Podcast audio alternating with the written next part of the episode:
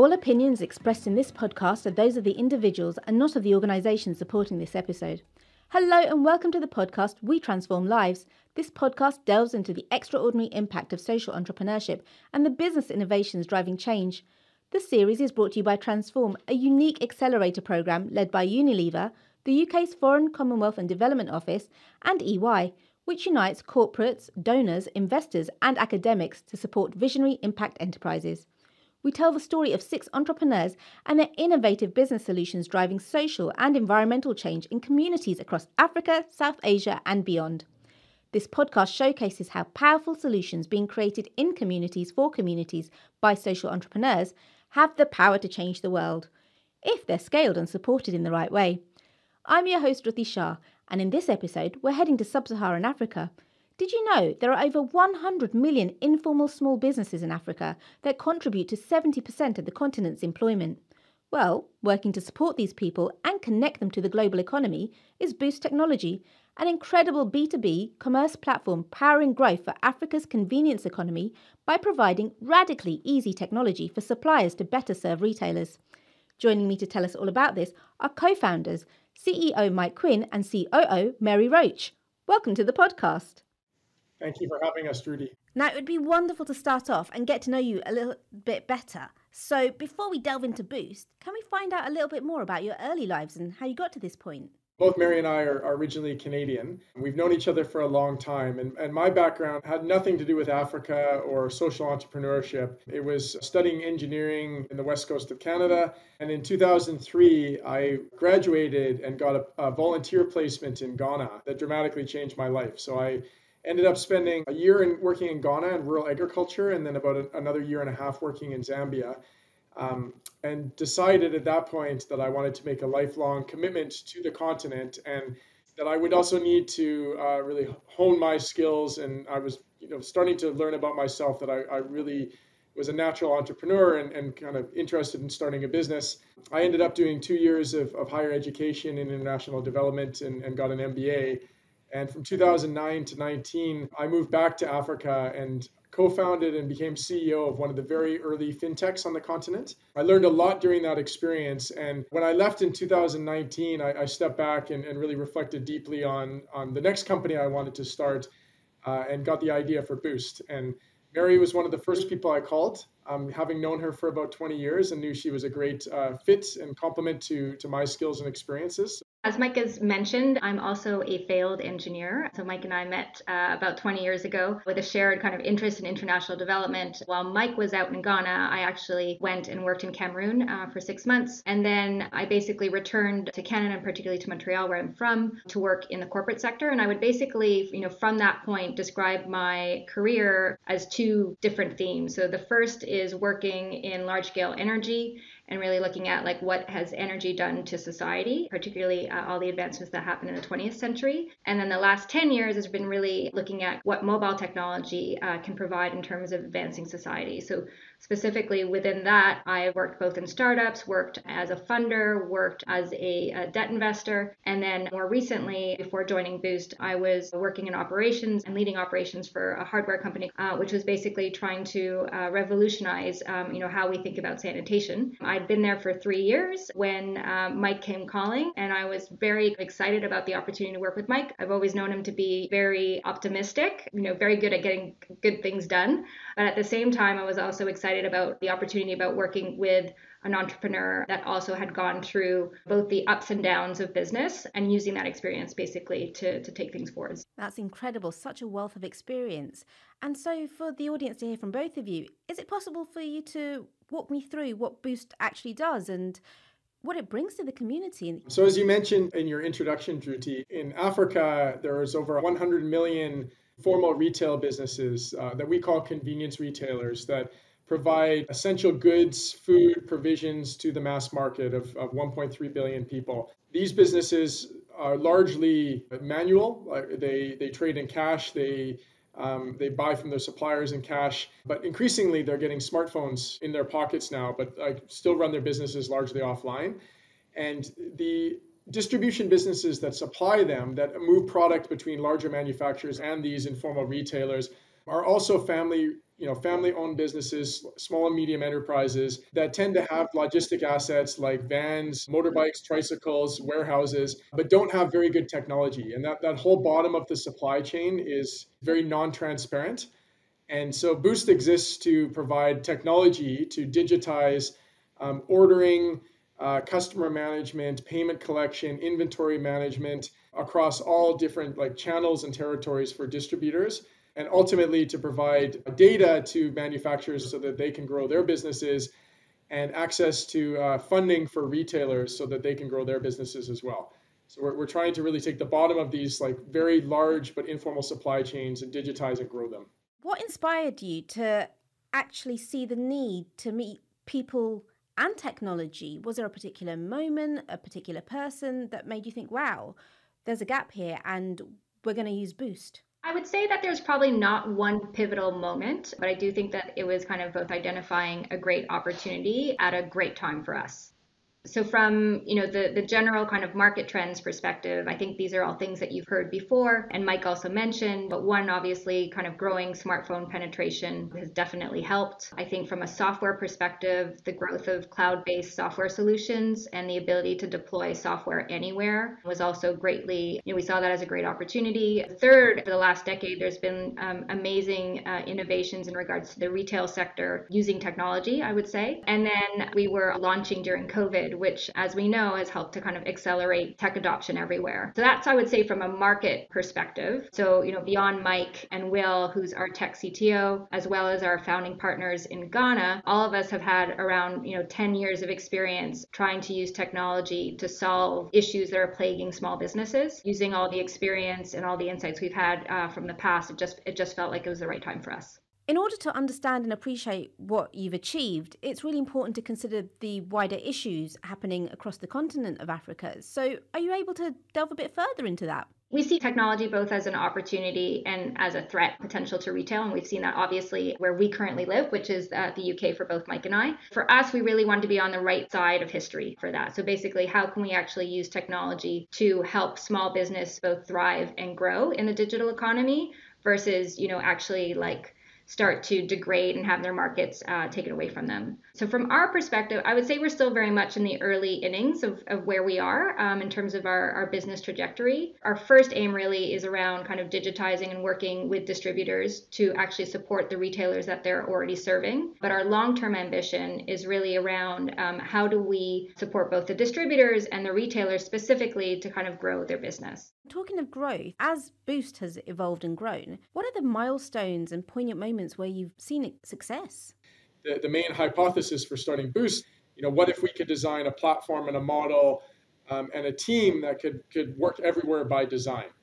And so we were thinking about this before COVID started, but then when COVID hit, we were in lockdown and we couldn't even travel to any of the markets we, we meant to launch in, which posed like a, almost an extreme challenge to test this hypothesis in.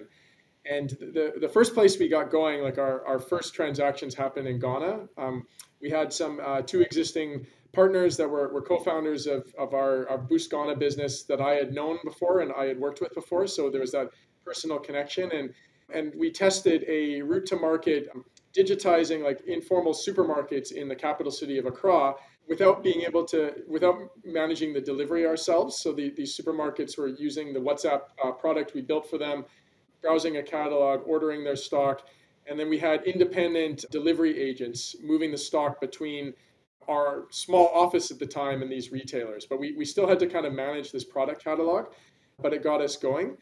And then as we started this, we, we started ramping up or preparing to launch in South Africa and Nigeria, which, which kind of rolled out in the, the two quarters after that. In South Africa, we hit a ma- major milestone by figuring out how to not touch stock at all because we wanted to be a peer enabler.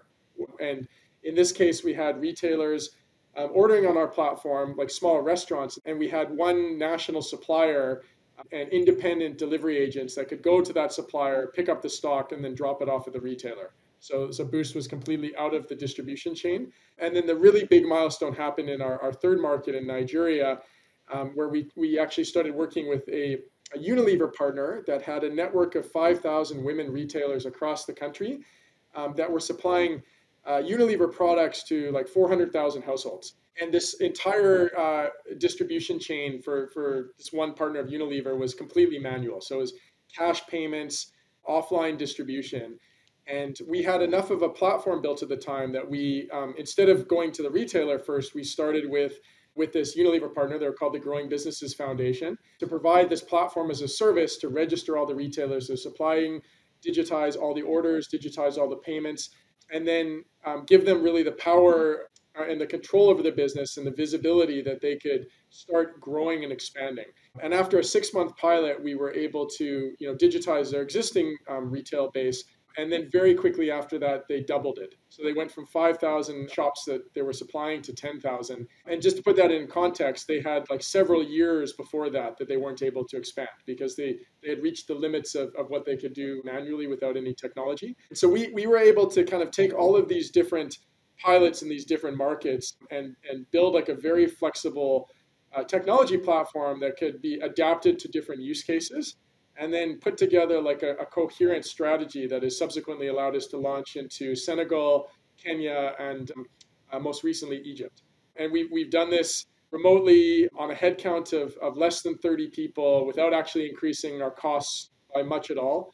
Um, so with a with a very capital efficient model that is now like truly pan African at, at, a very early stage of our business, and, and, I think that's that's what we're most proud of um, of having accomplished so far you sort of touched upon business challenges that you've had to face. And as learnings for other entrepreneurs who are listening to this, are there any other obstacles that you really had to push through and what did you do? I think most entrepreneurs will, will tell you that they want to spend their time on the business, but spend, probably spend a disproportionate amount of time fundraising. It's always the challenge to kind of get a business off the ground and, and find investors who will, will provide that initial like seed capital to get it going. And and to try to do this like remotely during covid we, we had a hard story. Like even though we had a track record and experience uh, to say we are are launching in multiple markets um, that are very diverse remotely not being able to visit them and to find investors who wanted to kind of buy into that and we, we've had a lot of success but it's come with uh, a lot of like uh, rejections and, and with, with fundraising, it's a lot of attrition, right? So you, you pitch to 10 investors to get one to, uh, to invest, and then that one investor will connect you to four others. Um, three will say no, one might say yes. The, the biggest advice I would give to other other founders in this space is uh, what's like a big change that's happened um, since COVID is like there's been a huge growth in like angel and early stage investors that are prepared to do remote due diligence and just to um, you know invest on virtual relationships. That didn't used to be the case especially in africa like where you could you would have to go to more institutional funds they would have to send people to go visit you and there was like a big early stage uh, gap so we've been able to get investors from every continent except for like antarctica like literally um, into our cap table raise a significant amount of money over the last three years now since we started doing this um, but we've done it in tranches as well. So we we haven't like we didn't go out to raise like a big round and try to overcapitalize. Uh, we raised a little bit of money. We we got going, hit hit a milestone, went back, raised a little bit more, allowed us to build out this uh, this great business platform and prove a lot of our business model. So now we're becoming more attractive to investors. But it's also allowed us to build a community of investors who are now doing business development for us. They're connecting us to to partners, to new investors, helping us recruit talent and, and you know leadership in other markets, and really becoming a huge asset of the company. So we, we've turned that like big challenge and constraint into um, an asset that is something we're quite excited about. So let me just pick up on that in terms of that impact in the community. There must be some amazing stories to share yeah, there's tons of amazing stories. And I think one of the great things about working across multiple countries is that there's such a variety of people that we serve and the impact that we see. So the first is in based in South Africa. It is a company called Masia Distributors, and it is a family-owned, couple-run distributor that literally sells three products. And they sell these three products reaching around a dozen sub-distributors in mostly peri-urban and rural areas and they came to us basically facing a lot of growth already in their business, but struggling with a few things, particularly like how to reconcile payments to say which customers had actually paid them and which hadn't. Over a few months um, after getting access to our technology, what we saw is really kind of them grow confidence in regards to their business. And that business has been growing month on month um, significantly. So that was great to see how just two people could really benefit from a, such a system. Mike's already mentioned the the Shakti network uh, in Nigeria. So this is on a completely different scale, but basically how we enabled a network and a group of partners to go from 5,000 retailers to 10,000 retailers in less than six months. And all of that was really in regards to kind of growing their confidence and around what the business was currently doing and then also how much it could grow. And we do expect kind of further growth and evolution of that network over the next few years. And then the third example I would say is more on the retailer side. So um, in Ghana, one of our partners has been basically piloting access to credit through a stock advance. So this is where instead of actually providing money to a retailer, you basically just um, advance them additional stock uh, to see if they could sell it and you then kind of recoup um, the payments after you know a certain number of days. And by digitizing the business by actually uh, getting access to the order flows and the payment flows our partner was basically able to then decide you know which retailers were credit worthy how much we thought they could absorb in terms of um, additional stock and then test that out. And we've seen growth in terms of order values uh, you know by two and a half times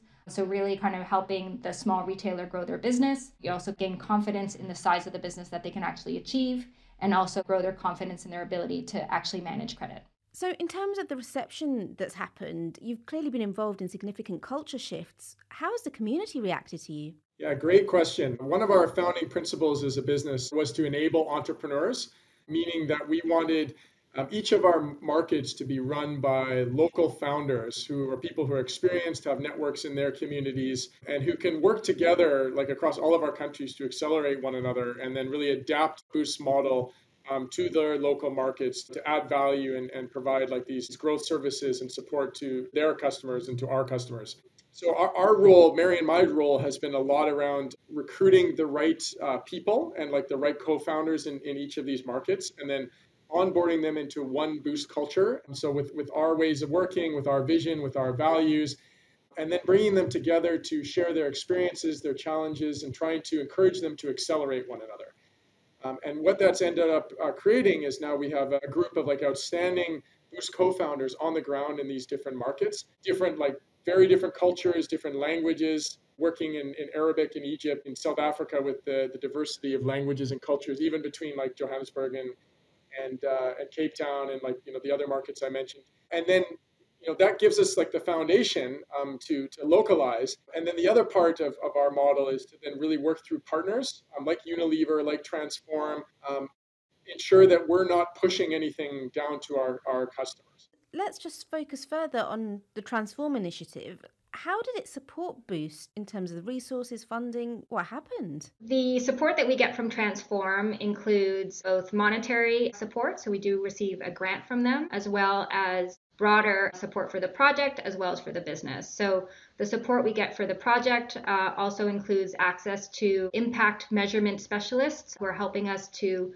uh, better understand the impact of our work. And then from a business perspective and business support, we've received introductions, including to some of the partners that we're working with uh, as part of the Transform project, as well as global support and connections with the overall Unilever group. It's not easy for social entrepreneurs to survive. It can be quite difficult. So, why is it so important for things like the Transform Initiative to exist? Starting any business is hard anywhere. Starting a purpose driven business in the informal sector across like Africa and other emerging markets compounds that that risk and, and adds a lot of additional complexity, especially trying to do it remotely. So I, I, think Mary and I could not have even thought of doing what we're doing now if we didn't have like that previous 10 years of experience and and a lot of time on the ground understanding these markets and these challenges and working with partners but ultimately you you you cannot start anything by yourself. You need funding support from organizations like transform um, access to to new networks for additional partnerships for you know feedback on your product and service access to talent. We've had like an incredible experience with transform already. They've opened up a channel into two different markets for us as mary mentioned into kenya and into senegal and also like open the door into what could be a much larger relationship with boost and unilever in the future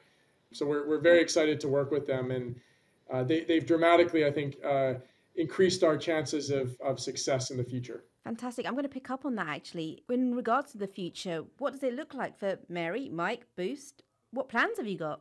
So our current priority is is to just go deeper in our in our current six markets. We're really just getting started in all of them. We're, we're quite early in, in the journey, and we want to go uh, much deeper with our existing partners like Unilever, Transform, the distributors we're serving to like fully digitize their business and their their value chain, onboard a lot more distributors, and then onboard all of the universe of retailers underneath them. Um, so with, that, we believe we can get 10 times bigger than we currently are within the next 12 months, and then have uh, access to like a much larger network that we can start layering on additional services that could really improve the lives and businesses of the the ultimate retailer customers at the bottom of the, the chain. That's the current focus. Uh, in addition to that, we put a lot of effort into to building a scalable model. We want to build this like a playbook in each of these markets and, and with, with each partnership that can be replicated across different markets and into to new regions and segments. Wonderful. And finally, can I just ask you what's one piece of advice that you would give to entrepreneurs, to business people, to anyone who's really looking to make a change in their own community? Just start that's the hardest part and and many uh, many people don't get over that hump. But once you've started like enjoy the journey and don't be afraid to fail. The first one i would say is start small. The second i would say is celebrate every achievement because there will be lots of ups and downs. Those celebrations provide a lot of energy in those those downfalls. And then the third i would say is don't run out of cash. Definitely don't run out of cash Thank you so much to Mary and Mike for such an inspiring and in depth conversation. It's been fantastic to learn so much about the work that Boost is doing and the incredible difference you're making in people's lives. I wish you all the luck with your future plans. Thank you to everyone listening. If you've enjoyed this podcast, please rate and subscribe to it wherever you find your podcasts.